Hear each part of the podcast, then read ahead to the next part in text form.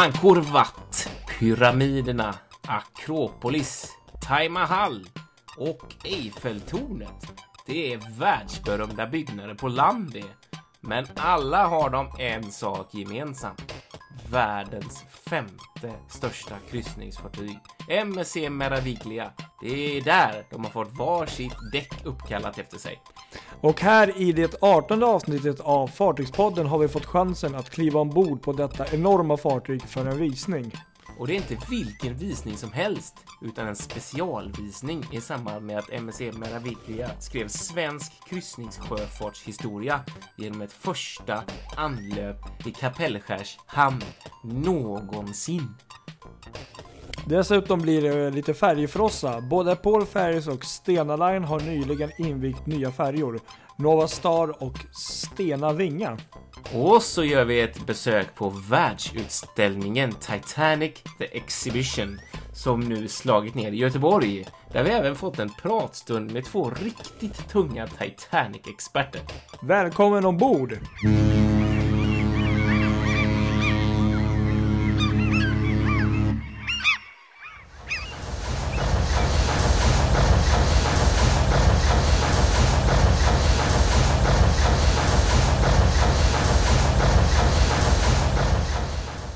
Vad är nu det här för ett ljud idag? Ja, det låter som något riktigt gammalt som eh, hostar och har sig tänkte jag säga. Något ganska stort kanske. Ja, något som är ganska stort, det har du helt rätt i. Det är nämligen ljudet från fyrcylindriga trippelexpansionsångmaskiner installerade i ett världsberömt fartyg. Alltså, och då menar jag verkligen världsberömt med stort V. Mm. Eh, the Ship, Oj. helt enkelt. Det är så bra. Ja. Ehm, Gissa, vilket kan det vara? det, det, Tänk nu på att jag sa ångmaskiner. det är... Ja, kan... Du hör mig Ja. på ljudet också, Ja, att det är ångmaskiner. ja. Kan det vara Titanic? Ja! Oh, exakt! yes! Tro det Ja. ej. Det är ju precis det här. Eh, det här är alltså ett ljud himla svårt att uppskatta. Källan på det här är ju då saxat från Youtube här och eh, jag kan inte svära på att det finns någon form av äkthet i det här men men något ungefär så här kan man väl ändå säga att det lät från eh, maskinen eh, ombord på RMS Titanic eh, på vägen eh, från, eh, från Europa till sitt öde där den kalla aprilnatten.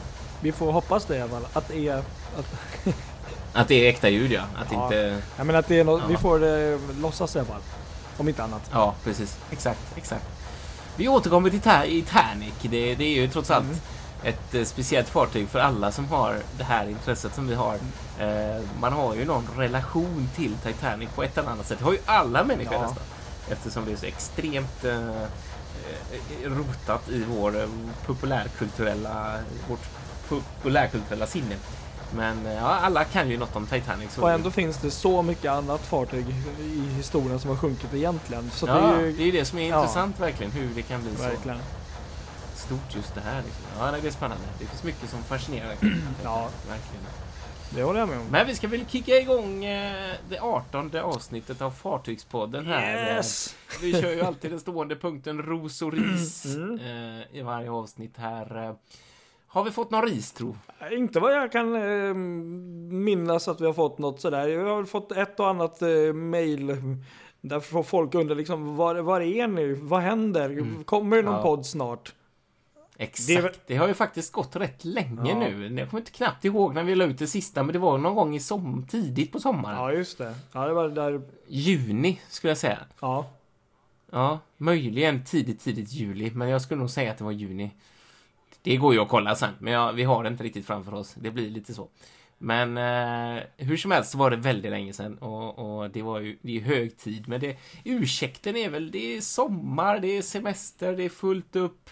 Eh, och när hösten kommer så är det fullt ös från början, inte en lugn stund. Så att eh, det har inte funnits tid. du har ju barn och familj och man har jobb och sådär. Så det är många Mm. grejer som ska stämma in och Sådär, så att det, ja, vi försöker men absolut så kan vi nog bättra oss och försöka få till det lite oftare än så här i alla fall. Det var lite extremt Ja. den här gången. Vi har ju en tanke där, jag vet inte om vi sa det förra gången, men att försöka hålla våra avsnitt till en timme max och så istället komma lite oftare. Eh, så eh, vi ska försöka hålla oss under timmen även denna Ja. gång.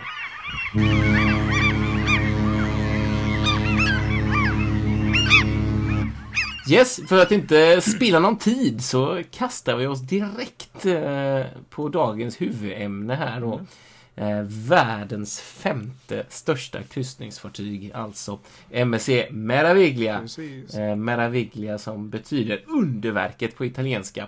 Och eh, där eh, far, alltså däcken ombord på fartyget alltså är döpta efter olika underverk i världen. Alltså exempelvis Eiffeltornet, Taj Mahal och Angkor Wat. Eh, men först, alltså det här var ju ett riktigt, riktigt historiskt Ja. anlöp. Ja, Eller hur? Jo det var det Vi fick väl eh, nys om det här i maj, april kanske. Maj kanske det var. Mm.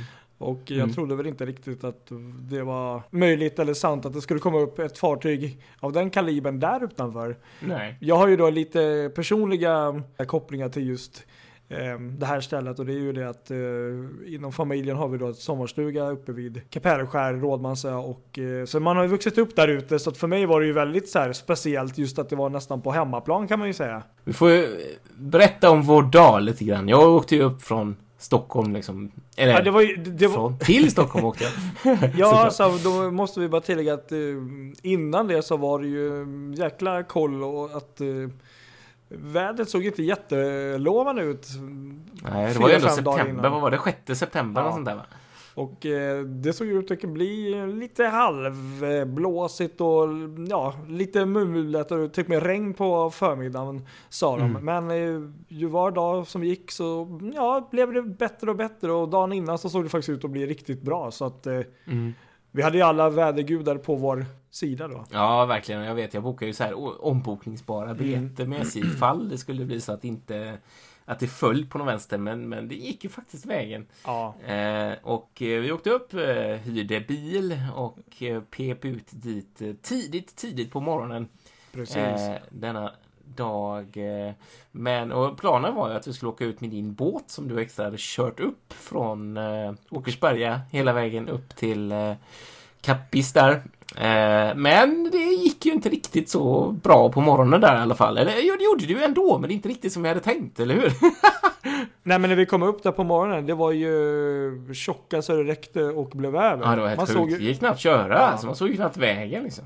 Fast det lättade ju ändå lite grann, så vi gjorde ju ändå ett försök att åka ut med båten, eller hur? ja precis, jo det skulle bli lättare mellan 8 och 9 men eh, Ja, för vi hade ju tänkt åkt ut egentligen och mött Ja. henne när hon kom in liksom. precis. Så. Det, det var, så vi fick henne under färd, men det gick inte riktigt. Men vi fick i alla fall en tur när hon eh, låg på redden där. Det var ju coolt också när man körde ut här, för då såg man liksom Hela skorstenen och övre däcken låg liksom täckta i dimman Mm. fortfarande.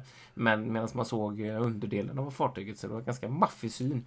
Och som sagt så är det ju ett eh, rejält fartyg där. Ja. Eh, femte största i världen så att ja. ja, 316 meter långt och 65 meter högt så det är ju Ja, Ja, det är inte dåligt Nej. det. Precis. det är Verkligen. ju verkligen alltså, ja, om man jämför mot de vanliga färjorna som brukar ligga inne i hamn så var det ju stort. Sen tyckte jag också det var riktigt kul att eh, ångbåtsbryggan där, det brukar ju liksom aldrig vara bilar där i den, alltså det var hela dagen så var det Ja, det var fullt. trafikkaos.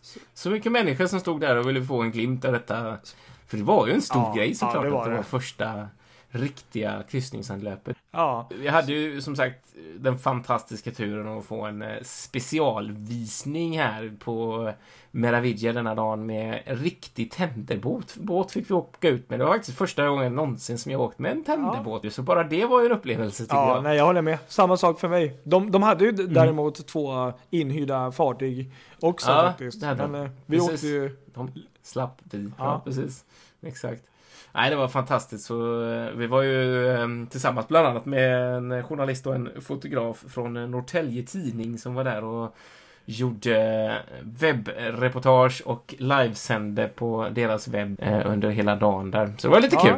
nej, det var, Så vi fick mycket uppmärksamhet. Ja, det verkligen. Det var ju eh, inte bara tidningarna där. Det var ju eh, ja, hela dagen som jag sa, där folk som kom till hamnen och tittade. Sen var det ju eh, småbåtar, segelbåtar, alltså hela dagen som passerade Ja, runt. det var så kul att Ja. se när man såg alla som cirklar runt där hela dagen när vi var ombord. Liksom. Det var underbart ju, verkligen. Men alltså MSC Meraviglia, Mm. vilket fartyg alltså. Det är Ja. helt fantastiskt, vilken grej att få vara med om. Det är, som sagt, de här visningarna blir ju alltid lite...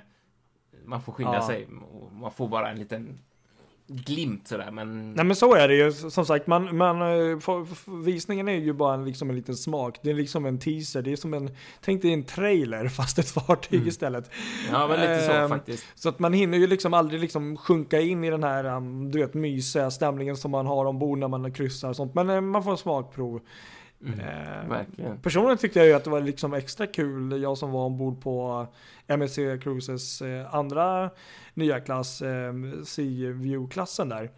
Så det var lite Mm. kul att få se Meraviglia-klassen också, att jämföra dem lite i och med att det här Mm. fartyget är byggt för att kunna gå i alla typer av eh, ja, men väderförhållanden och sådär medan de andra klasserna Ja, är ju mer för solsken och varmare klimat. Mm. Ja, det märks ju verkligen skillnaden där, så att säga. Det tänker man ju på när man, när man hör det säga så. För det och när man vet liksom vilka rutter de brukar Mm. gå. Så här, det har varit mycket kryssningar uppåt eh, ja, Island och Mm. jättelångt norrut. Alltså så här, Tromsö och Svalbard också tror Ja, jag, jag faktiskt. tror också det var en Ja, kryssning upp dit. så det förklarar ju ändå lite grann om just man jämför med Sea View som kanske inte riktigt är lika optimalt att ha på den rutten där man vill ha lite mer värme. Så. Ja men precis, ja men det märkte man ju när man var ombord också lite grann sådär att ehm, Ska man jämföra dem lite snabbt bara sådär så är ju Sea View-klassen är ju mycket mer öppen, alltså speciellt när det gäller de yttre ehm, delarna, alltså soldäck och sånt och boardwalken tänkte jag säga där längs med. Men också tyckte jag att ehm, rent när det kommer till panoramafönster och sånt, att eh, det här fartyget eh, kändes lite mer instängt, alltså inte instängt så, men att det var inte vyerna utåt som var kanske det, det viktigaste där. Jag vet inte. Nej. Ja, Medan på View, trots att det är ett stort nytt fartyg och mycket utomhus eh, utrymme så var det väldigt mycket glas och ja, jag fick med den känslan. Ja, men så här alltså, jag tänkte så här, alltså, vi kan ju sitta och prata i evigheters evigheter om allt fantastiskt som finns på MSC Meraviglia. Men jag tänkte om vi ska göra så här då, om vi kör eh, tre hits och en shit var Ja, eh, från våra upplevelser ombord på MSC Meraviglia. Ja. Ska vi försöka få ihop Ja. det här. Får jag lov att börja? gör det. Ja, eh, för den här är jag helt säker på att du kommer säga också, så jag, kommer, jag snor den framför ögonen Ja. på dig. För det här är något av det fräckaste jag har sett på ett kryssningsfartyg. Mm. Och det tror jag du vet nu vad jag tänker säga. Ja, du måste ju, ja ja. Kristoffer han pratar ju om eh, landgången som man gick över in i fartyget. Exakt! yes! I och med att vi åkte tenderbåt Ja. också så var den landgången helt Ja, fantastisk. nej, nej, jag tror jag vet vad det är. Ja, säg du. Nej, men det var ju såklart den där fantastiska skärmen. Eh, Mm. Som går över promenaden där. Var den på 96 meter eller något sånt där? Ja, promenaden är 96. Ja. Ja, för er som kanske inte då förstår. Alltså själva taket är en hel LED-skärm. Det är Precis. som täcker hela promenaden. Och det blir liksom en, det blir som en, när vi var där så var det liksom som en blå himmel så att man får den här känslan av att man går i en italiensk gränd Mm. ungefär. Eh, och det ligger ju små butiker och restauranger med små eh, uteplatser i två däck där. Eh, som man kan gå, så man får ju en riktig sån medelhavs italiensk stadskänsla när man går där alltså. Det är ju en riktig sån, ja nej, fantastiskt gjort alltså. Och det grymma är ju just att de kan ändra Eh, alltså det är ju inte blå himmel även på, på natten utan då kan de ju ha stjärnhimmel eller fyrverkerier eller tak från något glastak från någon sån här. Det, någon- det finns ju alla Ja men möjligheter. precis, en sån här känt kapell liksom är fint. Ja. Men, men jag vet inte om du kommer ihåg, visst var det nästan så att eh, halva promenaden var väl eh, lite mer sådär modern medan den andra var den längre fram då tänkte jag. Där var det väl lite den här italienska småbynskänslan att de hade. Jag har för mig att det var så. Precis, exakt. Den som gjorde Mm. starkast intryck på mig måste jag säga, den här mysiga, lite äldre. Så- Så, det Så att eh, var grymt. Ja men precis. Nej den var riktigt läcker. Men det är väl det som är grejen. Då kanske vissa tänker, det här är väl inget nytt? Nej, alltså ha en gågata ombord är inte nytt. Men det som var nytt här var ju just LED-skärmen i taket. Även om du har åkt med Royal Caribbean och de är häftiga mm. också. Så var ju det som tog hem ja, det här det tycker jag klart. just. Att, som var nyskapande med det här. För att eh, de skapar ju massor med olika atmosfärer där. De kan ju köra som du säger i princip vad som helst på den här skärmen. Ja, det var det som var riktigt. Det blir ju mm. en, en, ny upplevelse varje gång de kommer dit. Och det, det, jag mm. var skeptisk till det här måste jag säga. Först för jag tänkte att ja, ja, okay. skärm, det är väl... Ja, ja, det, mm. det är säkert coolt, men är det inte lite sådär... Ja, jag vet inte. Jag tänkte att det inte är en stor grej liksom. Men det var det faktiskt. Alltså, det var verkligen fräckt. Nej, men det, jag, jag blev okay, överraskad, ja. för jag tänkte att det är lite... Ja. Att det, visst, det är väl en fräck grej, men inget som gör att jag kommer välja MSC Meravigia så framför något annat fartyg. För att, ja, Nej. så. Men det här var, alltså det var, ja, Shit, jag måste nog säga det. Men, men jag tror allmänt att när vi såg första bilderna, ritningarna på själva fartyget, att man var väl lite så här halvt, det här ser ju Designen var väl inte jättesnygg, alltså exteriören och lite klumpig. Ja, lite så, och, precis. Jag minns ju faktiskt att både nästan du och jag var nästan lite så här, mm, jo de är fina men vi är lite trötta liksom på MEC. Men sen när de kommer de här nya fartygen så var man så här, ja. Men sen när man såg hur de hade ändå höjt ribban och liksom kom med det här nyskapande så blev man ju jäkligt mm. eh, ja, wow. Verkligen. I fall jag, i fall jag, jag tror även du blev lite mer tänd på dem igen. Nej, det håller jag verkligen med om. Det är så mm. det, verkligen. Eh, ska du ta en grej också? En hit? Ja, Ja, alltså det var ju faktiskt en av de här ställena man kunde stanna på längst med promenaden. Jean-Philippe Mauri, chokladeriet. Ja. Vilka fantastiska ja, chokladskulpturer. Ja, de hade drakar, de hade figurer. En hammarhaj? Ja, det hade de också ja. Alltså, ja. jag tror nästan de flesta människor gillar ju choklad, mer eller mindre. Ja. Men det här var ja, ju så vackert. Det var ju så här, kan man ens äta det här? Ja, det var ju helt fantastiska grejer. Även de här små mm. sakerna som stod där var ju helt... Och bara se när de stod och gjorde grejer där. Man ser ju dem liksom i sitt chokladkök när de står och grejer. Det var ju fantastiskt liksom. Det, det tyckte jag var riktigt eh, häftigt. Det kostar säkert en liten extra slant, men eh, ja, får man dem... Man måste se det för att förstå. Det var ju konstverk man fick där. Mm. Och de smakar förhoppningsvis lika gott som de såg ut. Helt fantastiskt. Det tror jag faktiskt. Ja. Så det, det, det ser jag var en hit. Mm. Eh, min andra hit ska jag faktiskt nämna, som jag blev lite kär i. Eh, barnet i mig vakna. Oh. Eh, och nu pratar jag inte om lekrummet utan The Super eh, Amusement Park. Jaha. Eh, minns du den? Eh, som var i akten längst mm. akterut, högst upp. Just det. Eh, så har de en vattenpark eh, med en himla massa olika roliga pooler, eh, hinkar som häller, grejer som sprutar och allt möjligt. Plus en sån här eh, klätterbana som man kan klättra på när man går du vet, lite högt upp och så har man en sele på sig och så går man runt sådär. Mm. Eh, och waterslides såklart och sådär. Eh, och jag tyckte att allt det var samlat på ett väldigt eh, bra sätt. Och jag bara kände att jag ville, jag ville leka där. Jag ville vara där. Liksom bara ha Plötsligt kul så liksom var Kristoffer ja, borta var, och vandrade ja, uppe. På många andra sådana så kan det vara lite inte isolerat, men på något sätt att där ligger watersliden och så går man dit och så åker man den och sen så är det någon liten grej eh, som häller vatten och så står man där och det är lite instängt, instängt, men det är lite avskärmat på något sätt. Men här var det en jätteyta med stor utsikt åt alla håll och man liksom fick en bra känsla. Man, man kan se ut över havet och ja, nej, jag gillar verkligen det stället. Det var fantastiskt smart uppbyggt. Ja, nej men det... Så det var min hit två. Ja, nej men det kan jag hålla med om.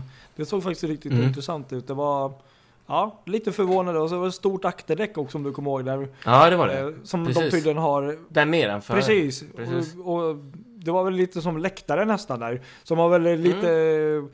De har väl lite grejer där som de underhåller. Och sen är det väl också, har de väl någon typ av party där, om jag inte minns fel, att de sa på kvällarna kunde de ha. Eller hur? Nej, det var exakt. exakt. Spännande utrymme, område ombord i alla fall. Jag håller med. Ja, det var det. Verkligen. Ja, din andra hit. Kom ja, igen. min andra hit är ju faktiskt en liten fail, fast det är ju inte en fail. Så här är det.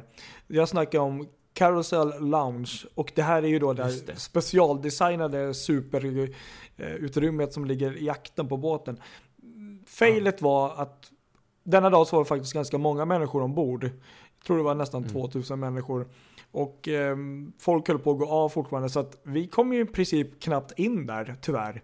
Men Nej. Jag vill nog ändå säga att de bilderna och det lilla man har sett så är det det hade varit häftigt att se. Jag tror det här är riktigt häft- häftigt. För jag har ju också sett eh, Cirkus du Soleil och eh, de har ju då specialgjort det här utrymmet just för den här cirkusgruppen då som är världskänd för sina fantastiska shower. Både när det kommer, Mm. till, kommer till kostym och design och effekter och akrobatik och allt. Just det. Eh, så Ja. att eh, där var ju de eh, först med att ha en eh, permanent föreställning. Jag vet inte om de har två eller tre olika men riktigt häftigt utrymme. Så det måste jag ändå säga en hit även om jag inte såg så mycket och eh, jag skulle vilja Mm. se det här live när jag är ombord och åker. Nej, jag kommer inte ens. Jag var också lite besviken för jag kommer inte Nej, jag kommer ihåg, du försvann ju jag, där. jag hamnade lite på efterkälken där för jag gick med, med, med reportern och eh, okej. fotografen från Norrtälje Mm. Tidning och försökte haffa en person och intervjua och så för- podden, vilket kommer Ja. sen. Eh, men, men då när vi skulle gå tillbaks där så var det liksom så en himla massa med människor som var på väg ut för de hade haft någon sån här samling för någon utflykt Precis. just där. Så att alla gick efter en sån skylt Ja. med nummer på liksom och det var ju helt omöjligt. Så, att, och så smsade jag dig och så hörde jag att ni ändå var på väg ut så att det var bara Ja, nej men vi kom inte mycket längre. Vi var kanske 10 meter längre in. Så att, eh, ja, men det, det, så det var, Ja, det så var är en, det. eh, Vi får åka med Meravidia istället för att få chansen att se det på riktigt. Det gör jag jättegärna. Eller nya fartyget Bellissima som kommer nästa Ja, år. just det. Mm. Precis. Ja. Exakt. Ja, jag kör min trea, eh, min tredje hit som jag blev lite... eh, Vad ska man säga? Inte starstruck, men lite, lite... Jag tyckte wow, det var verkligen en wow-grej. Mm. Och det var... Eh, MSC Meravi- Meravigias Sports Court, alltså Mm, ja, sportcentret som de hade. Sportplex. Eh, som jag har försökt att kolla lite nu, men det var en... Där är, det finns en, en handbollsplan slash futsalplan, Mm. alltså en inomhusfotbollsplan, en basketplan, en volleybollplan och en tennisplan inne i en hall som jag tror inte att den var full, fullmått, det ska jag inte säga, men den var bra stor alltså, det måste jag säga. Så att eh, där kan man ju spela lagsport, vilket jag inte sett alltså på det sättet riktigt. Ofta, många fartyg har ju uppe högt någon form av bana, kanske någon tennisplan och sådär. Men det här var helt otroligt och det, var, det bästa av allt var att man kunde stå runt om och titta liksom också om det är någonting som händer där nere.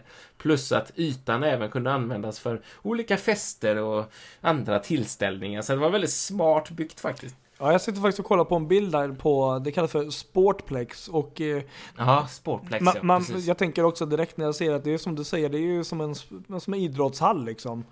Ja. Eh, och mm, ja, fönster in.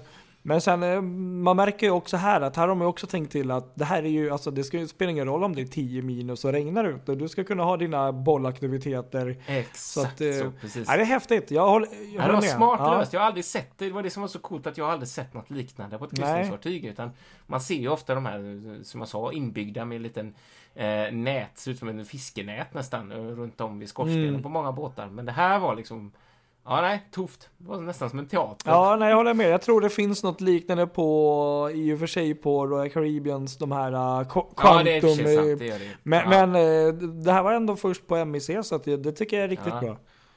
ja, jag tyckte också det. Det var grymt kul att se. Verkligen. Eh, ja, och din trea?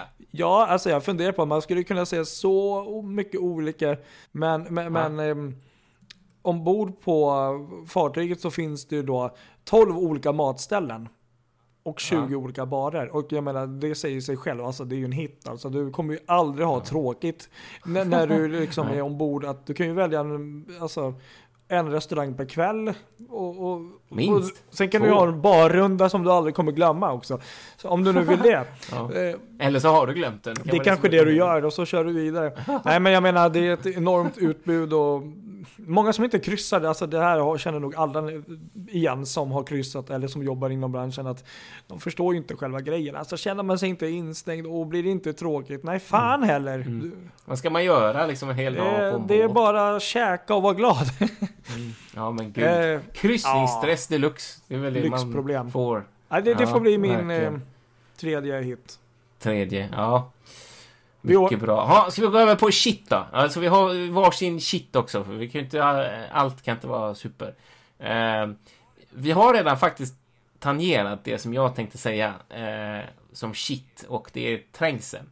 Eh, jag blev lite rädd när jag såg det här. Jag, jag, vet att det var nog en enskild, för, en enskild grej, en otur. Vi hade otur med visningen att vi kom just i det läget när det var massa passagerare som skulle gå i land och de skulle gå av.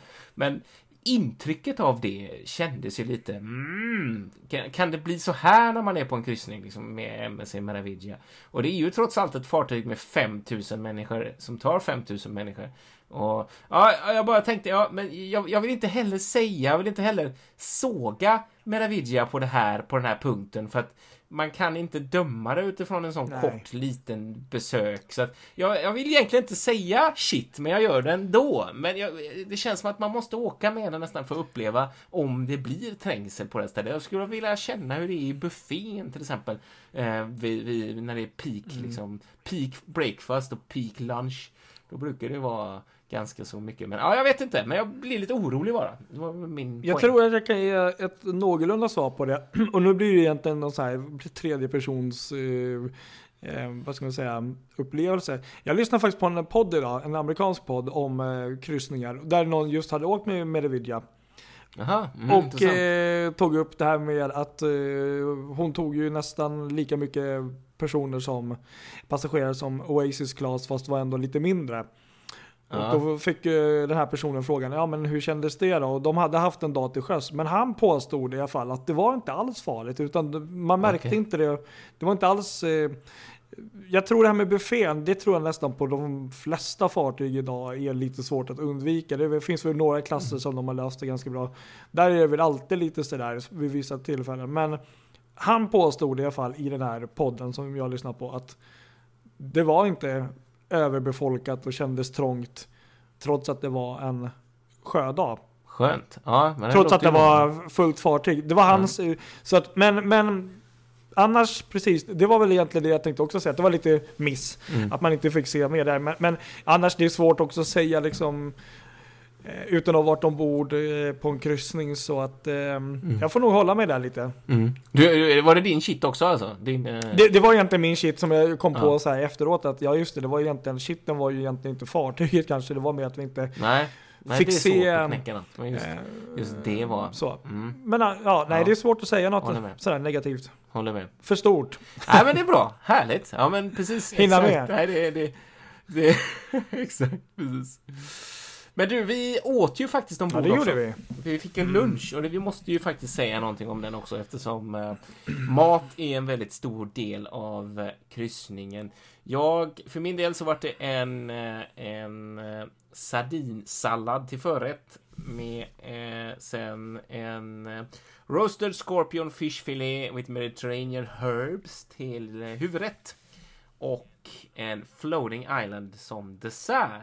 Och jag måste säga att eh, fisken där var fantastiskt god, jättefint eh, tillagad. Jag var jättenöjd med den och eh, även det här eh, riset som saffransris var det som var med. Ja, det var jättegott, så jag var supernöjd med maten och även efterrätt. Alltså den Floating Island mm. var en helt ny upptäckt för mig. Det var liksom Oh vad gott det var! Alltså äggvita med, med vaniljvisp och karamell på något sätt. Nej, underbart! Det såg väldigt gott ut. Jättegott. Nu, nu ja, minns jag ju faktiskt inte allt vad jag själv åt, men jag åt ju fisken också. Jag håller med. Ja, jag tror du åt ja. samma fisk faktiskt. Som inte så var det killen bredvid där. Han tyckte ju väldigt mycket om fisken, så han beställde in en till tallrik med fisk. Ja, så två tallrikar fisk tog han ju. Ja, Nej, men jag håller med där. Nej, det var jättebra. Mm, verkligen.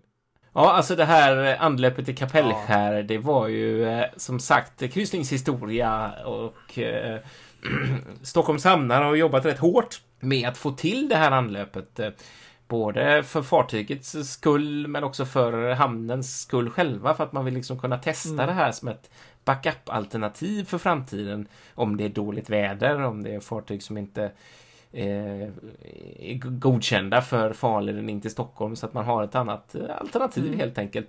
Och eh, ombord så fick vi chansen att snacka med Stockholms hamnars eh, kryssningsansvariga på marknadssidan eh, Stefan Tjeja som eh, berättade lite grann om varför det här eh, anlöpet överhuvudtaget kom till till Stockholm och hur, hur det gick och ja, lite grann. Vi får höra hur han berättar här.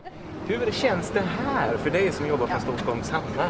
Ja, jag måste säga, det känns eh, fantastiskt att få eh, vara med om detta premiärbesök. Eh, och som Peter Lundman, ansvarig uppe i Kapellskärs hamn, sa, absolut det största fartyget som vi har tagit in här någonsin och kommer att behålla den positionen ett tag tror jag. Så, och få det här fantastiska vädret en sån här dag, en premiär som denna, är ju helt magiskt faktiskt. Vi har ju jobbat med anlöpet ända sedan i början på året faktiskt för att få till det. Så. Ja, hur var det det blev? Varför blev det så här? Att... Eh, enkel anledning egentligen att fartyget under sin byggnation har vuxit och till slut blev eh, bruttomässigt eh, lite för stor för de tillstånd som vi har i Stockholms hamn. Och eh, då tänkte jag då kan vi prova här ute i Kapellskär. Då får vi dessutom se hur det fungerar logistiskt om vi kan ha det som en backup-alternativ för fartygen som är på väg in till Stockholm. Men om man har en vädersituation som gör att de inte kan segla hela vägen in utan då kanske kan komma hit och så kan vi ta och bussa in passagerarna istället sen. Så det blir ett eh, mycket bra test för att se våra möjligheter här framöver. Ja. Nu har inte dagen gått än, men hur, hur, hur, hur har det funkat hittills? Liksom?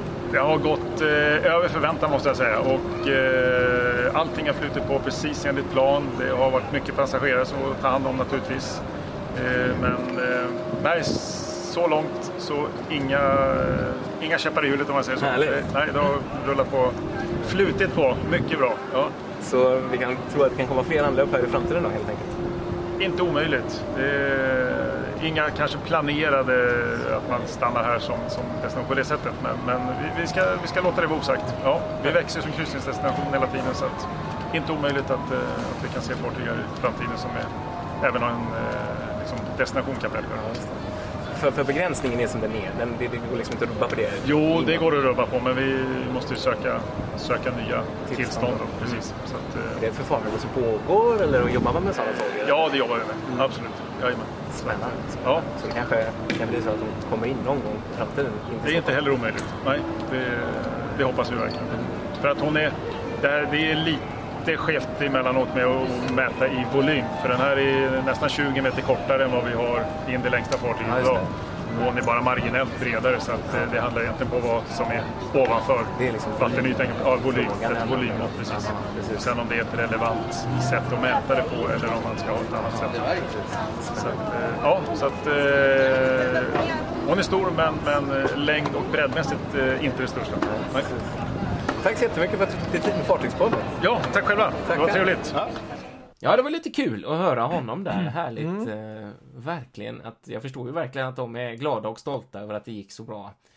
Eh, så får man hoppas att de får lite ändring på de där eh, farledsbegränsningarna så att större fartyg kan komma in till Stockholm framöver. Så som med Avigia till exempel. Ja, jag kan bara hålla med och eh, ja, jag har inte emot om att fler kommer lägga till där ute. Nackdelen är väl just när man ska hålla på med tenders fram och tillbaka, sånt tar tid och det är mycket väderberoende och sånt. Så att, mm. ja, nej, men vi får hoppas att det blir lite ändringar framöver. Ja, det är ju lite ironiskt också om man tänker så här. Folk tänker att de ska komma till Stockholm. Eller hur? Och, och vet inte riktigt vilken bild folk har, men så kommer de. Eh, så det var ju lite kul. Så kommer de dit och så är det liksom bara skog överallt. Det finns absolut ingenting. Nej, precis. Och det var ju kul när vi gick där också, liksom. Vi gick från visningen så var det ju några stackare där som, som eller de hade gått av och så gick de och så insåg de att nej, men här finns ju ingenting nej. annat förutom en uppställningsyta för lastbilar. Liksom. Det är liksom det var väl majoriteten eh, som gick av var väl ändå bussar till Stockholm. Sen var det faktiskt några bussar som gick eh, in till Norrtälje stad faktiskt. Ja, just det. Att, eh, Precis. Det var lite kul. Sen var det en annan rolig grej vi måste säga också. Får inte glömma bort det. Eh, MSC Meravigia kom ju till eh, Kapellskär från Oslo. Mm. Eh, de hade en C-day där. Och för att de skulle hinna med allting som eh, skulle hinnas med med det här anlöpet och för att de skulle komma i tid så gick de en timme tidigare från Oslo. Och eh, det var ett tyskt par som eh, inte riktigt var helt med på tyskan som besättningen pratade, eller om de förväxlade på något sätt. De hade ju tänkte fel när de sa 15 alltså och 17, alltså 15 och 17.00. 15.00 och 17.00, 15 och 17. Så att fartyget skulle gå 15, men de hörde 17.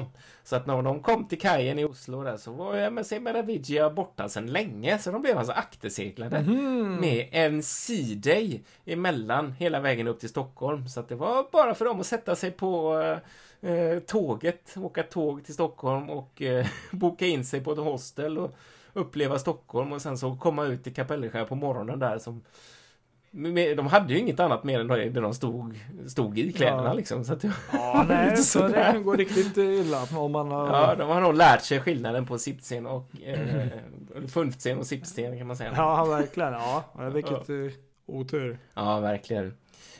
Ja, vi ska väl stänga med MNC Meravigia-butiken. Vi får ju säga något också om... Vi hade ju ett fantastiskt bra respons på inlägget ja. som vi la upp med den här videon som vi gjorde också på Facebook från, från den här visningen. Verkligen, det är ju fantastiskt. Vi slog ju rekord där faktiskt. Ja, vi gjorde ju det. Det var väl, tror jag, eh, vad man nu kan säga om det, men nästan 21 000 personer som nåtts av inlägget. Ja. Och själva videon har eh, 8400 visningar ja, i ja, nuläget. Det är, det är helt fantastiskt. Nej men supertack säger vi bara.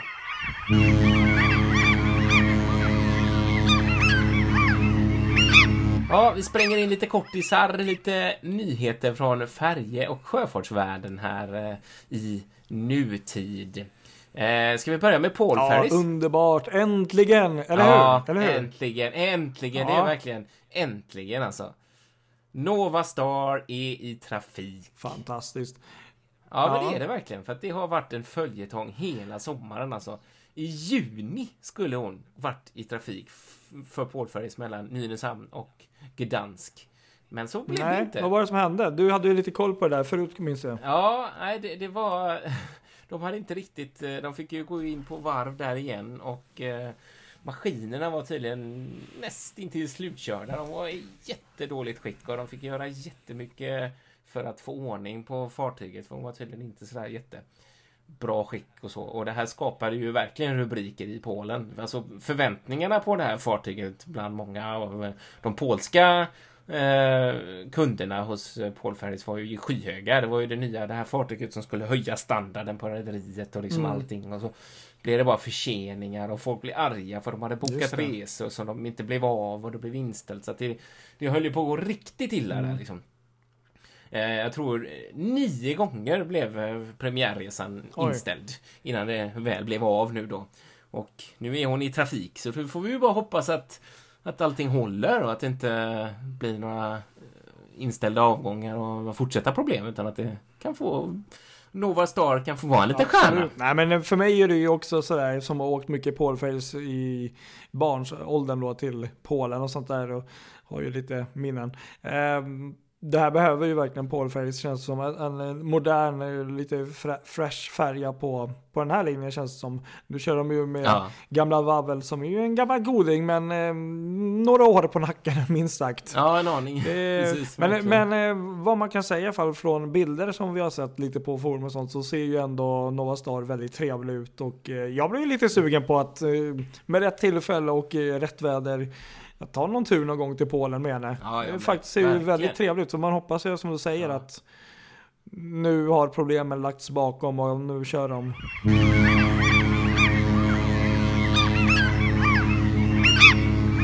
Sen har vi någonting som rör Viking ja, också. och där händer det ju grejer. Äntligen så har man ju då lagt första byggstenen kan man nästan säga för det här nya fartyget på, ja, för oss blir det då Stockholm, Marianne, Åbo-linjen då som ska vara klart i början av 2021 och det är ju då varvet Xiamen Shipbuildings, varvet i Kina som Exakt. bygger det här fartyget och eh, trots att det här fartyget blir lite större än nuvarande eh, Viking Grace då som har slagit många mm. rekord på många sätt när det gäller miljötänk så kommer det här fartyget eh, nästan ha 10% mindre bränsleförbrukning än en Viking Race, trots att de blir större. Ja. Och eh, även det här fartyget kommer då bli LNG-drivet och eh, jag tror faktiskt att vi såg några bilder faktiskt på det, det här första eh, modellerna på henne från varvet. Ja, De var eller som ut det. Det fanns Ja. lite... Mm, Såg precis. lite annorlunda ut gentemot den här första renderingen som har varit ute i nästan Ja. ett och ett halvt år. Ja, det jag hajade till på var ju just Ja, akterpartiet visst. där. För att om man jämför med Grace så har ju hon sina LNG-tankar som gör att man kommer ju inte man kommer ju inte riktigt Nej. akterut utan man har ju den här fina balkongen eller Mm. vad man ska kalla det där man kan stå och titta men, men det här har ju ett riktigt Ja. akterdäck som verkligen går ända ut till kanten så man kan stå och titta vid, på kölvattnet och man är högt upp också och sådär så att jag tyckte det var en del tycker att det var lite kantigt och lite Mariella-stil så men jag är en sån, jag har inget ont Nej. av det jag tycker det bara är snyggt och det blir en fin yta där bak som man kan utnyttja till något härligt eh, tänk på Ja. sommaren där Nej, liksom. jag håller med. Det var Ja. väl också det med tekniken då och nu att man har, kom, man har väl utvecklat och kommit fram till att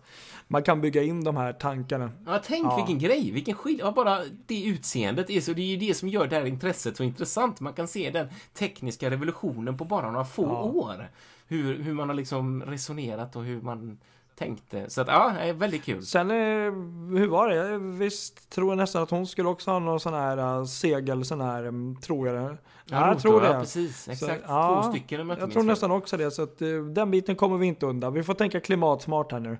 Men, men, Ja, men, precis. men det har ju också varit mycket snack om också många som tycker att det är, åh, fan, oh, nu bygger man det här i Asien och Kina och det är liksom, uff, det är lite läskigt. Genom att göra det så räknar man med att spara cirka 100 miljoner euro på det här bygget. Mm. Och ja, så är det ju. Man vill ju bygga så billigt som möjligt men ändå liksom gå vinst och allt sånt. Men Men sen får man ju tänka på också varven här, till exempel Åby ja, det är ju fullbokat också. Det går ju Nej. inte att få in Nej. något bygge där, så det är ju inte, det är inte bara det heller att spara pengar, utan det finns ju ett annat problem där. Det finns inte Ja, I fullt, nuläget liksom. så är det ju fullt i många år framåt och sen eh, jag tror att prislappen hamnar på 195 miljoner euro nu istället Ja. mot 300 miljoner om man har, euro om man har byggt det i Åbo. Men sen, eh, Ja, ja, det är i och för sig, det är stor, men sen pengar. är det ju det att visst de bygger det i Kina men sen har de ju även en, en mängd fin, finländska och europeiska leverantörer ändå som är inblandade, bland annat Wärtsilä, ABB, Marine Cone, Delta Marine, eh, Almaco Ja, ja. och så vidare och så vidare. Så det kommer ju inte vara liksom, allt är ju inte liksom China made ändå som man, som Nej, man tror. precis. Eller hur? och sen är det lite intressant att det är arkitektbyrån Concept Stockholm som har då fått eh, uppdraget att eh, inreda fartyget. Det var inte okej. eh, den här klassiska som annars brukar... Inte Tillberg? Nej, de brukar nästan alltid vara med på allting känns det som. Så att, eh, Mm. nej men det, det man har Spännande. sett ser ju väldigt lovande ut och jag hoppas ju, och nu ber jag om ursäkt om ni bor på andra sidan havet här, att det här fartyget kommer bli kvällsbaserat från Stockholm. Jag hoppas ju det, men det finns ju en risk att de slänger in eh, Viking Grace istället och gör den här till eh, kanske den finländska nya part- Tror du det jag verkligen? vet inte. Ja, jag, jag, hoppas, Ja. jag menar inget ont, ta inte illa upp, men jag hoppas verkligen att det här blir en kvällsbåt för oss. För att eh, Mm. eh, allting är ju lite roligare än, Mar- än Amorella just nu känner jag.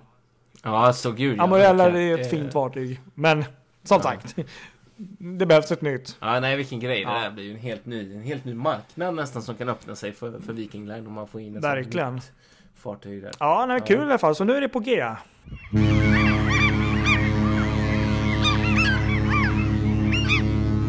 Ja, andra som är på G, det är Stena Line det. Ja, just det. Japp. Nu har det hänt. Äntligen har det, vi har fått ett nytt, en ny färja mellan Göteborg och Fredrikshamn. Det tillhör inte vanligheterna. Nej, verkligen inte. Ja, hon heter alltså Stena Vinga. Mhm. Ett ganska fint namn. Helt nytt Stena-namn som man inte är van vid. Spekulationerna på förhand då var ju lite grann att det här fartyget skulle heta Stena Gotica som hon ersätter då, eller möjligen något annat eh, namn. Men Stena Gotica fortsätter heta Stena Gotica så då fick de komma på ett nytt namn och då blev det Stena Vinga. Och fartyget är alltså Bornholmstrafikens gamla hamnrodde. Jaha. Eh, byggd 2005. 129 meter lång och inte, inte så himla lång men ganska så hög Mm. ändå och ser större ut förifrån än vad hon gör om man ser henne från sidan. Eller Hon ser väldigt där. kort ut när man ser bilder. Ja, väldigt kort sådär. Ja, precis exakt, verkligen. Jag såg henne precis bredvid Stena Scandinavica Jaha. som är 240 meter så att då var det verkligen sådär lilleputt och stora syster. Den bilden finns ju på Facebook också. Det är en jättefin ja, bild. det gör det. Ja, det är lite kul så. Men ja, nej, väldigt roligt i alla fall. Att, och det som är så speciellt också med Stena Vinga är ju att hon ersätter ju som sagt Stena Gotia som bara var en fraktfärja. Men Stena Vinga kommer att ta passagerare, bilburna. Okay. Mm, passagerare. Och cyklister. Man, bara man har hjul så får man åka med. Ja. Ungefär i alla fall. De tar inga fotpassagerare eftersom de har ingen landgång okay. i nuläget som passar. Och då ska jag tillägga en sak här också som är väldigt intressant. Det är nämligen så här att eh, Stena Vinga kan lägga till vid Karismas, Stena Karismas gamla läge i Fredrikshamn. Okay. För de har plockat ner de här ramperna som fanns för Stena Karisma, ganska speciella anordningar, stora grejer som, som används eftersom Stena Karisma är så hög. Eh, och eh, att de plockar ner dem, det betyder ju bara en sak. Dagarna för Stena Karisma är räknade ja, just det. Det är, varenda år så har det funnits spekulationer om Stena Karisma ska komma mm. i trafik inför sommarsäsongen för att det är ju egentligen enda gången det är lönsamt för Stena att sätta in Karisma eftersom eh, trafikvolymerna ökar och det skulle liksom då skulle det kunna bekosta utgifterna för bränslepriserna liksom, som ändå är så pass höga. Eh, men det har inte hänt. Alltså, jag antar att det är för att det är ju en viss process att starta igång henne och rekrytera besättningar och göra i ordning ett fartyg som har legat i så många år som hon har gjort nu.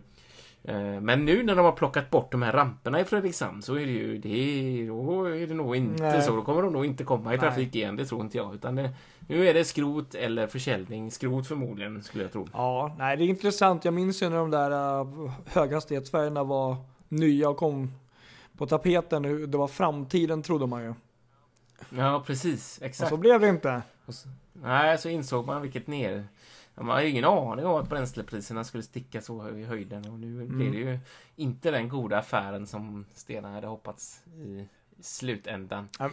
Men så är det, det är en maritim historia. Men nu var det inte Stena Karisma det här skulle handla om utan Nej. Stena Vinga. Okay. Nytillskottet eh, på linjen mellan Göteborg och Fredrikshamn.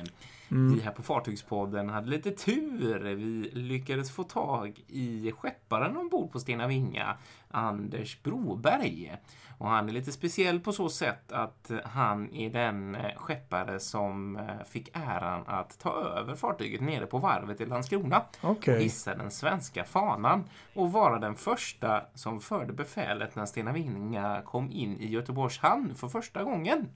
Aha. Och vi fick tag på honom på telefon i samband med att Stena Vinga låg inne i hamn i Fredrikshamn. Hur, eh, hur har ni det på Stena Vinga just nu?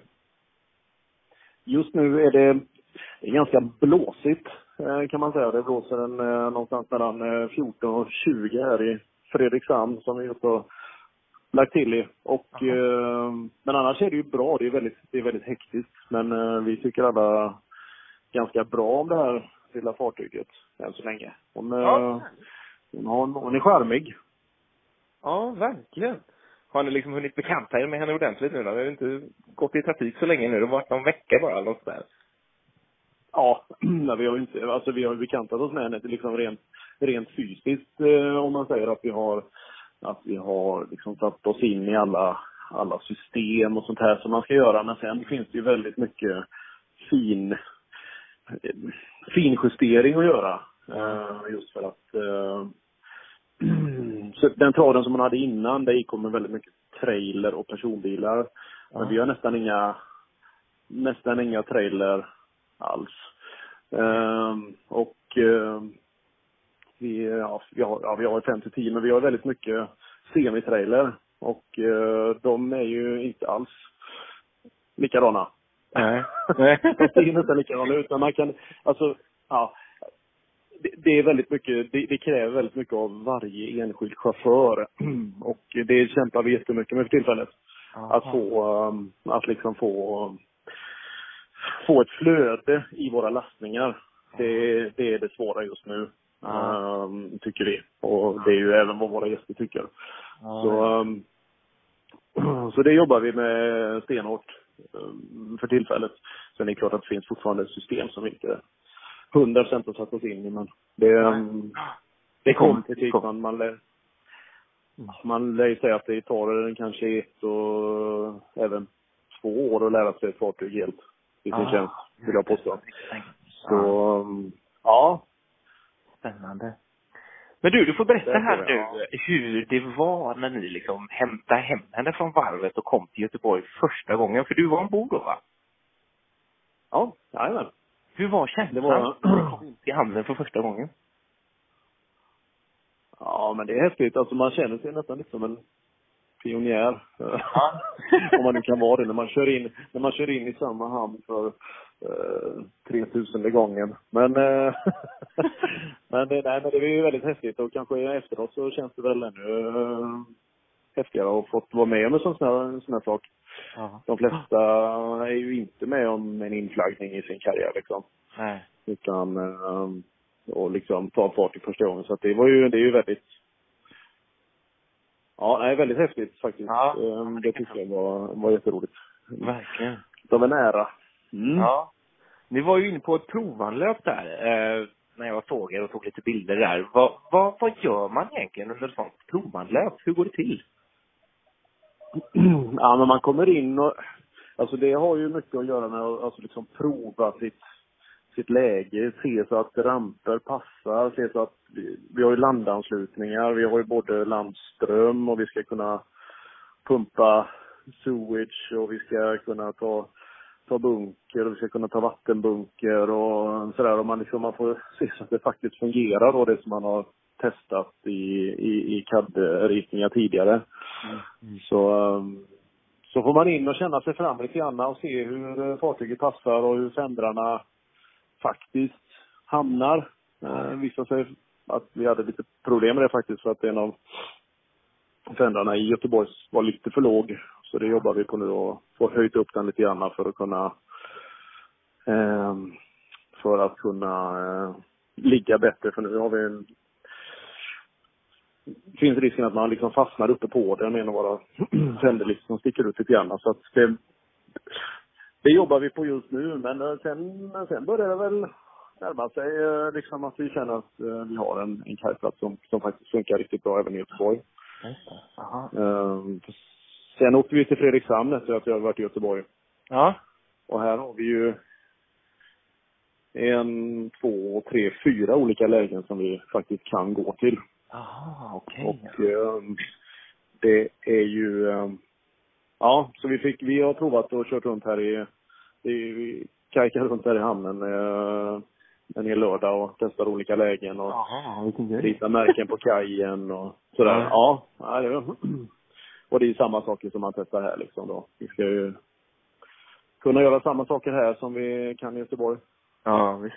Men ni ligger väl vid Karismas gamla läger där också va? Är det inte så? Mm. Vi har det som option lite grann. Det är inte riktigt färdigt eh, för att kunna lasta och så än. Det, måste, det behöver muddas lite grann och det behöver till lite bättre fändrar och sådär när vi kan riktigt ligga där. Men vi, vi har det som option så vi kan ligga där. Vi ligger ju över helgerna i Fredrikshamn. Ja, just det. Då, då kan vi liksom förhålla dit och så har vi ett fast, en fast kaj där vi kan, som vi kan få ha hela helgen nu och inte behöva flytta på oss. Mm, tidigare med Gotika så fick vi bråka lite grann med Stena Saga och sådär. Så Ja. vi har fått förhala in och ut lite grann. och- Ja, det är klart. Så. Det är skönt att slippa. Ja, det är det absolut. Och det är helt oekonomiskt att, att hålla på liksom. Mm. Så, men vi får se vart det, vart det slutar. Um, hela den historien. Men ja, de, de är väldigt på här i Fredrikshamn. De vill gärna, de är väldigt tillmötesgående, vill jag påstå. Ja, vad härligt. Det är jättebra. Ja. Kul. Ja. Ja, ni får väl ha en härlig överfart till, till, tillbaka till Göteborg nu då, i, i vinden. Ja, det, det har fläktat på bra. Nu blåser det nästan 20, ja det blåste runt 20 meter per sekund eh, inne vid, vet du var karet ligger? Ja, just det. Ja, men det vet jag. Ja. Aha. ja. Det, och den, det är inte så ofta som det blåser över 20 meter där inne. Utan det, Nej. Det, ja. Just det. det Nej, det var rätt så hårda vindar. Så vi, Efter stormen. Ja, vi kommer, ja, ja, precis. Brittstorm. Ja, Britton, ja. ja. Nej, men, eh, men, men eh, nej, men det blir alltid, vi har ju alltid, det vet, det är väl känt av oss i alla fall som kör att det är strax innan vi kommer till trubaduren på de här vindarna så, eh, så är det stökigt liksom. Och det kommer bli det också så att försöka lugna passagerare och ja, köra. Ja. Så var fram till igår. Ja, just det. Precis. Fullt ös brukar vara det bästa när det blåser i ryggen. Ja, det är det va? Precis. Mm. Ja. Det brukar vara det. Ja, vi får se. Vi kan ju inte det här fartyget än heller, så vi vet inte riktigt än. Nej, precis. Det är ju sånt man måste lära sig hur det funkar i olika vindar och olika riktningar och allt sånt där. Ja, Jajamensan. Jajamän. Så så är det. Ja. Du, Anders, stort tack för att du ville vara med här i Fartygspodden. Ja, det var ju roligt att du fick tag på mig och ja, Verkligen. ville snacka lite. Det var trevligt. Ja. Ja, det där var alltså kapten Anders Broberg som berättade lite grann om eh, den första tiden ombord på Stena Vinga. Nytillskottet på Göteborg Fredrikshamn alltså. Kul med ett nytt fartyg, då får vi väl passa på och eh, teståka en Ja, gång. Det ska du vara riktigt, det måste du göra. Ja. Då får vi ta med cykeln eller Exakt. barnvagn eller vad som helst. barnvagn. Tror du det funkar om man kommer Er, rullande i barnvagn? vet, nej, jag vet hur vi ska göra, Kristoffer. Så här är det. Ja. I och med att vi är lite lata, vi vill inte ha med oss så mycket. Vi ska... vi lånar en varsin enhjuling och rullar in. enhjuling, ja. Perfekt. Det är ju jättebra. Vi rullar in på bildäck Ja. med varsin enhjuling. Jättebra idé. Underbart! Ja, ja, Faktiskt. jag tycker vi ska göra det. Ja, underbart tänkt. Är det någon som har enhjuling kan hyra ut till Mm. oss. Underbart.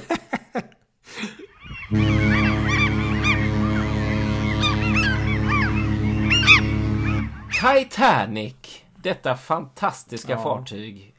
Ett legendariskt fartyg som eh, av alla människor på jorden, eller inte alla, men jättemånga känner i alla fall till detta fartyg. Det är ju även de människor som har minimal kunskap om sjöfart och fartyg kan liksom nämna Titanic på ett annat sätt och kan göra någon liten, liten skiss av hur de såg ut och vet att det var fyra skorstenar och de kan den här storyn om eh, ödet, hur, hon sjönk. Det blir också tack vare mycket James Camerons fantastiska skildring Ja. av själva fartyget. där.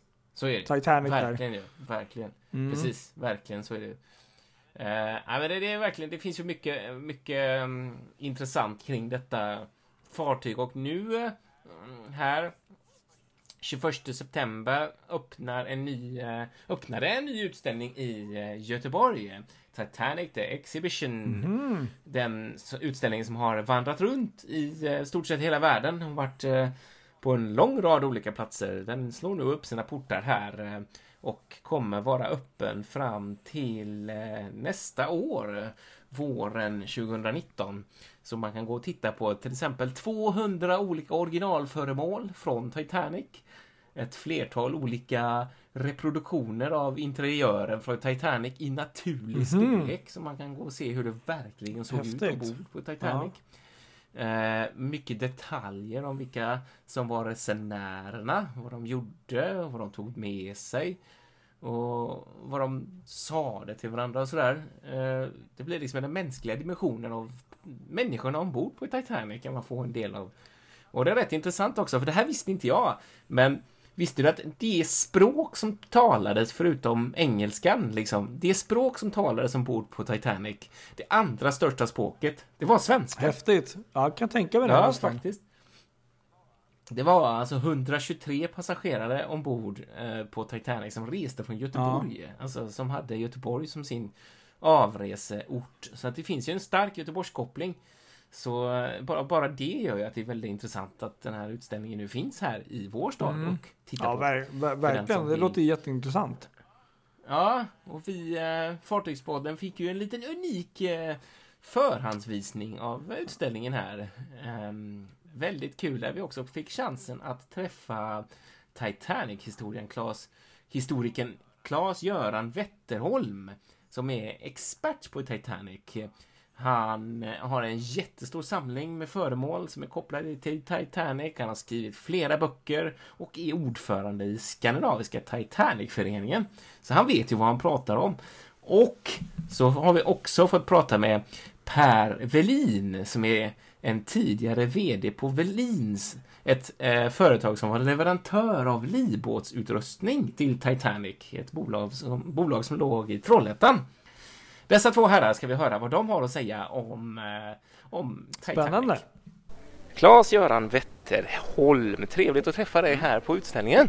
Mm, tack. Vad, jag tänkte börja fråga dig, varför, den frågan som du säkert får av alla hundra mm. gånger. Varför är intresset för Titanic så stort tror du? Um, jag tror att det är en händelse som den berör folk på djupet på många, många olika sätt. Berättelserna om människorna och det här stora fartyget och, och att det var världens största fartyg och att det var en teknikens och ingenjörskonstens triumf.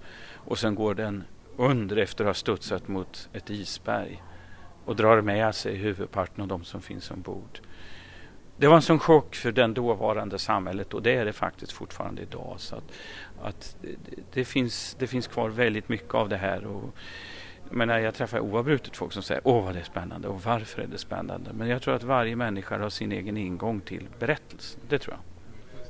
Och vilken var din ingång till det då?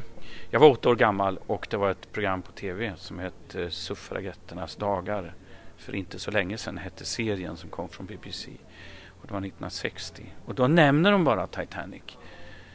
Men det var sättet de berättade det på också. Att det var en sån enorm händelse och det här skulle aldrig mer få inträffa och, och så vidare. Och så de gamla journalfilmerna. Det var någonting som högg tag i mig då. Så hur började det då? Började du liksom söka på egen hand på biblioteket? Ja, eller vad gjorde alltså, när man bor i Gyttorp mitt uppe i Bergslagen så är det inte så lätt. Men då hade jag redan, när jag var fyra år, var intresserad av båtar redan då. Och när jag var sex år så läste mamma upp en berättelse som hette eh, å, alltså ett dystert 40-årsminne och det är ångaren Per Brahes undergång i Vättern 1958. Ah. Och, och om två månader är det hundra år sedan. Ja, just det. Och det är, en det är Sveriges egen Titanic, Sveriges mest mytomspunna fartyg. Är det. Samma sak där, hon går under brutalt, det blir en fullständig chock för människor. Eh, en båt som alla bara hade sett jämt och så plötsligt är den borta. Det, det finns paralleller eh, där. Eh, så att jag var 1960 intresserad av fartyg. Och sen kom Vasa då. Vi var uppe i Stockholm och tittade på Vasabärgning och sådana saker. Men det var inte lätt att få tag på material eh, där. Vi var inne i Örebro och jag lånade upp allt som fanns i Örebro och läste och läste och läste. Men det räckte ju inte för barnen vill ju alltid ha mer. Men sen fick jag tag på två engelska böcker. Jag kunde ju inte engelska något särskilt bra då heller på 60-talet. Så att jag satt med en ordbok och så skrev jag över orden och slog upp och läste och läste. Jag lärde mig engelska på det. Fantastiskt. Sen, sen lärde jag mig tyska också på det sättet. Genom just Titanic-intresset? Ja. Gjorde. Du berättade en rolig grej här förut som jag hörde just med, med uh, hur historien om Titanics förlisning och hela det här dramat började sprida sig ganska direkt efter olyckan. Mm. Liksom. Mm, det gick direkt. Och min mormor har berättat en gång för mig när jag var åtta år gammal att hon hade stått uh, utanför en tidningskiosk. Jag tror det var Stureplan i Stockholm. Det var massor med folk och de bytte löpsedlarna hela tiden. Och då sa hon så här att sen gick det som en stötvåg genom hela folkmassan när man förstod vad det var som hade hänt. Och jag som var åtta år gammal tyckte det var jättespännande och frågade mormor lite senare sa att kan inte mormor berätta den där historien om Titanic igen? Och då tittade hon på mig och så blev hon arg och så sa hon det där var en olycka och vi ska inte prata om olyckor. Pratade aldrig mer om Titanic. Hon blev 93 år gammal. Hon pratade aldrig mer om Titanic för hon var så illa berörd av det. Hon ville inte ta upp ämnet och ändå hade hon inte ens själv varit med. Men det visar ändå den här generationen då, 1912, hur, hur det tog tag i folk och, och, och satte igång mycket. Och samtidigt så kom kommersen igång direkt dag ett började det finnas vykort av Titanic, fast det var inte Titanic. Och det kom böcker efter några veckor fanns det böcker ute och, och, det fanns dikter och det fanns sånger och, och så vidare. och så vidare. Den första sången såldes på Stockholms gator eh, 23 april. Oj, oj, oj. Ja. Så det, det kommer direkt. va? Är det kommers?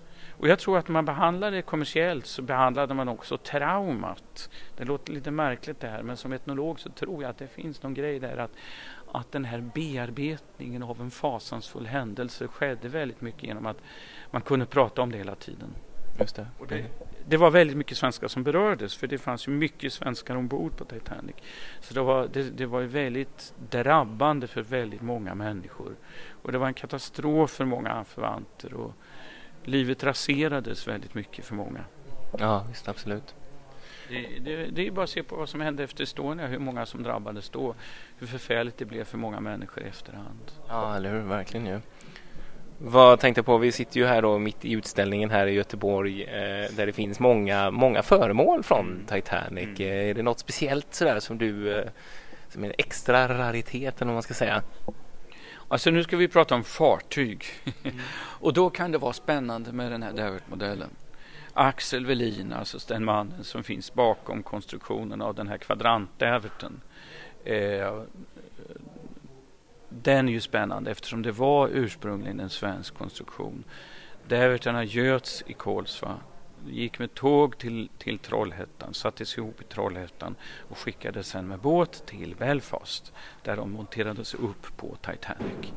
Och de är ju vitala i räddningsoperationen. De och den trådlösa telegrafen, alltså Marconi-stationen, det är de två som betyder det mest för att folk överhuvudtaget ska överleva. Eh, och de här dävertarna fungerade fullständigt klanderfritt.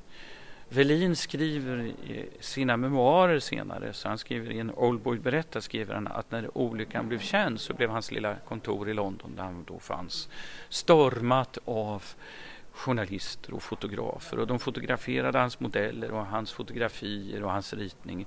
Och så skriver han så här, en sådan världsvid propaganda som han kallar det hade jag aldrig själv kunnat åstadkomma. Och han blev stormrik på Titanic, stormrik. Förmodligen i dagens penningvärde miljardär på det här. För att varenda rederi, varenda fartyg på jorden var tvungen att ha ny livräddningsutrustning. Man ska komma ihåg en sak när det gäller sjösäkerhet till havs så finns det bara före och efter Titanic. Det finns ingenting annat. Titanic är den stora vattendelaren.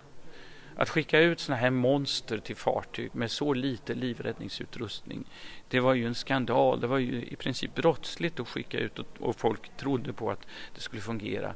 Och, och när de sen kommer upp på däck finns inga livbåtar kvar. Jag har varit ute på många båtar och på kryssningar och på sådana här saker. Och, och då måste man ju om, om resan är över 24 timmar enligt alla lagar som finns runt jorden så måste det vara en livbåtsövning. Och jag har varit med om på ett kryssningsfartyg där de jagar folk med blåslampar för de ska vara med på livbåtsövningen. Ja, det känner jag igen också. Och när, när jag står eh, då ute på den här musterstationen med livbältet på och de räknar in oss. Så varje gång som jag står där så tänker jag på Alva Paulsson. Hon eh, var på väg till Chicago med sina fyra barn. Hennes man Nils var spårvagnskonduktör i Chicago. Han hade samlat ihop pengar i flera år för att de skulle komma hela familjen. Hon var ensamresande mamma med fyra barn och det tog för lång tid att klä barnen. Så eh, när hon till slut kom upp på däck, då hade alla båtar gått. Gud ja. Ja. Eh, så jag brukar säga att jag tänker alltid på henne och att det är på grund, inte tack vare, utan det är på grund av henne som som man står där. För de sa efteråt att en sån här katastrof får inte inträffa igen. Den får inte inträffa igen. Det får inte vara så att de skickar ut fartyg med så få livbåtar så att inte folk får plats. Det får inte inträffa. Nej, precis. Sen är det en annan femma att efter Estonia visade det sig att liv, alla livflottar var felkonstruerade men det är ju en annan historia. Det är ju en teknisk fråga där om hur, hur man konstruerar den här utrustningen helt enkelt. Precis, exakt. De, de var ju för höga så Mm. folk orkar inte klättra upp i dem. Exakt, exakt.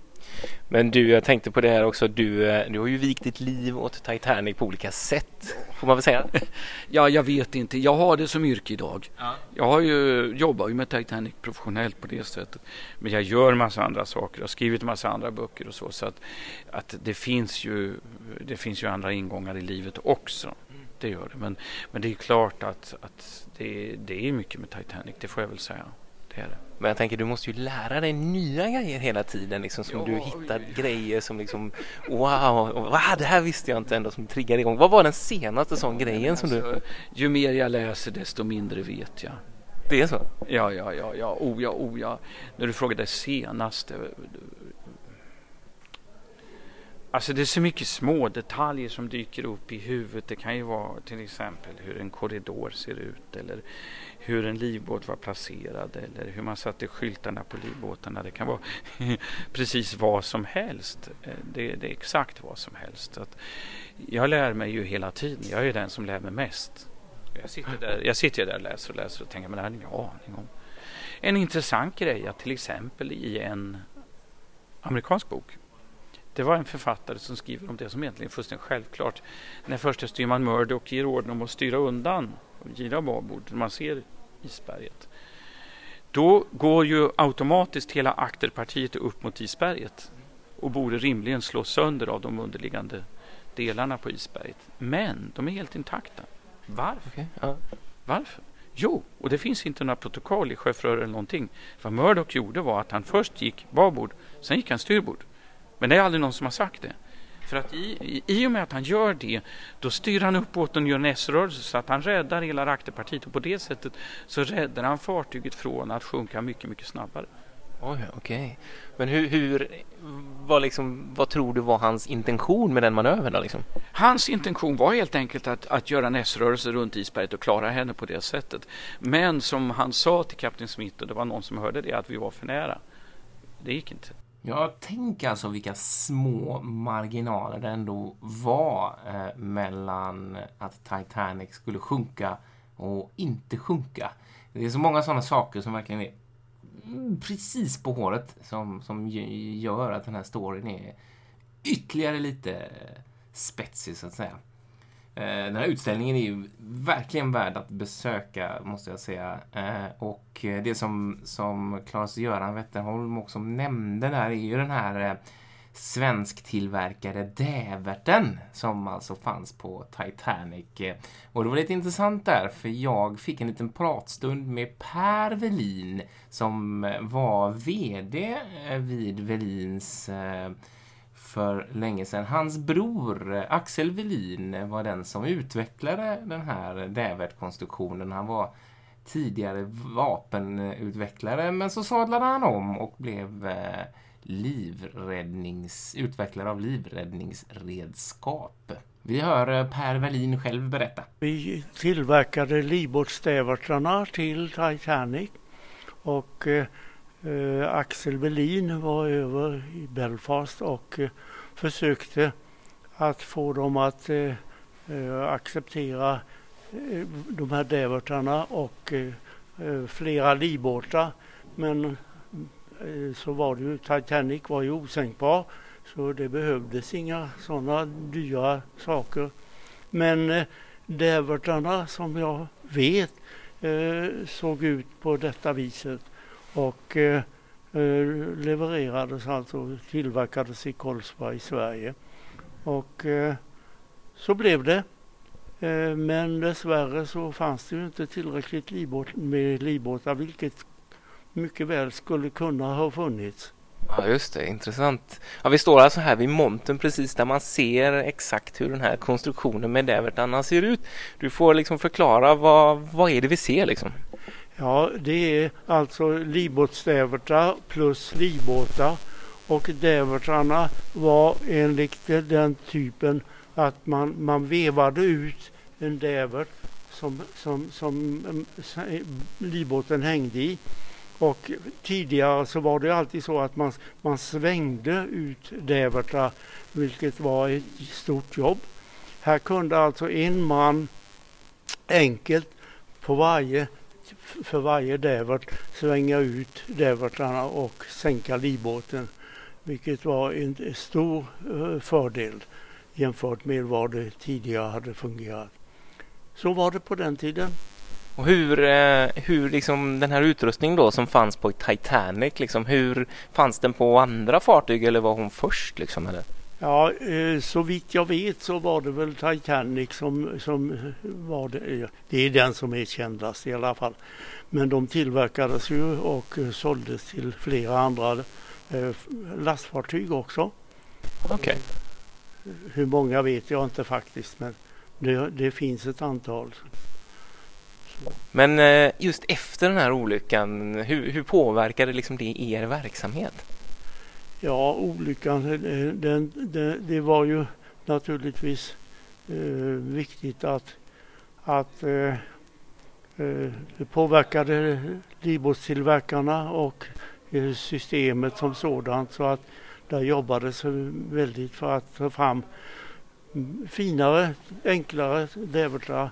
Men eh, den här typen av dävertrar eh, finns ju än idag också. Att, eh, det är en, en gammal fin konstruktion. Tack så jättemycket för att du ställde upp med Fartygspodden, Per Wallin. Ja, tackar för det. Ja, ja mycket ja, intressant. Vilka grejer. Vilka, vilken kunskap alltså. Fantastiskt. Ja, man lär sig nästan alltid något nytt när man hör sådana här um, riktigt inbitna, vad heter det, uh, specialister berätta om det här fartyget. det är alltid verkligen. något nytt man lär sig. Det är nej, jätteintressant. Mm. Det är lite kul så jag har i alla fall tänkt lite grann så här med Titanic att eh, när man har det här intresset för sjöfart och fartyg som vi har så har jag känt alltid lite att Titanic, nej jag vet inte om det är så intressant. Alltså, det är jo. så många andra som är intresserade av det och det är lite uttjötat och man tycker liksom att ja, men nu när jag har varit på det här och sett mm. allt det här och hört detta så blir jag lite så här Wow, mm. igen! Alltså jag har ju haft sådana här Titanic-perioder precis som alla andra. Suttit och läst i Robert Ballards böcker och sett och tittat och sådär. Men, men eh, ja, nu känner man igen. Fasen var kul! Roligt med Titanic. Intressant och spännande och det säger ju så mycket om tidsepoken som som var då. Mm. Liksom, Nej, man tröttnar väl egentligen aldrig fullt ut, utan det är väl, går i perioder, men det, det är alltid intressant. Ja, och jag har sett någon eh, utställning också tidigare förut i Stockholm för många år sedan, men inte den här. Så att, eh, det, det, måste, måste jag verkligen också. Ja, ja. göra. Den finns ju här ett tag, så du får komma hit till Göteborg nästa gång du är här så får vi ta en, en ja, runda mer än där. gärna. Det gör jag ja, gärna igen. Ja. ja, det var väldigt, väldigt intressant.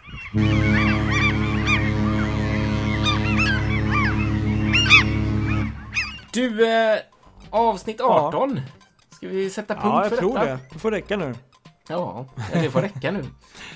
Eh, vi har ju hunnit med ja. mycket nu och eh, vi ska ganska snart spela in ett till avsnitt. Ja, vi lovar faktiskt.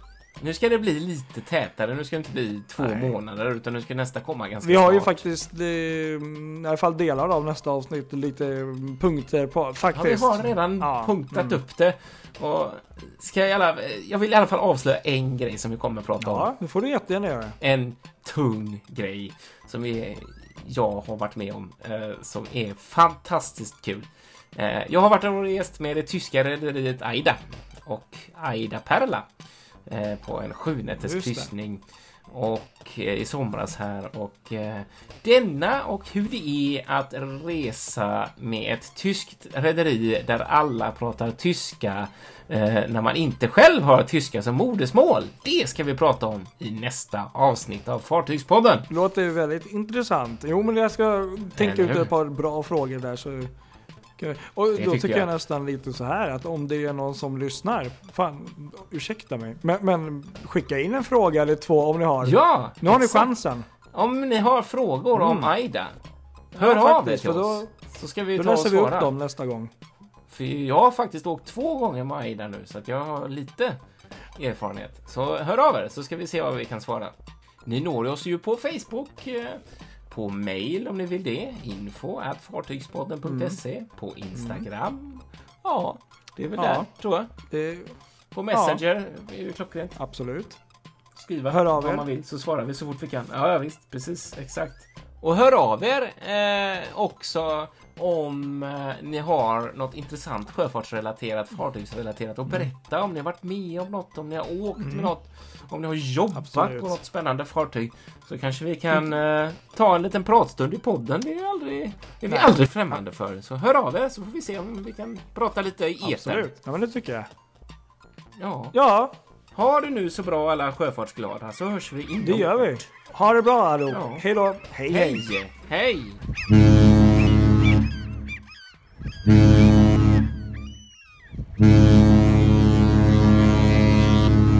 psst. Glöm inte bort att följa oss på Facebook. Sök på Fartygspodden. Samma sak på Instagram. Det är där det händer.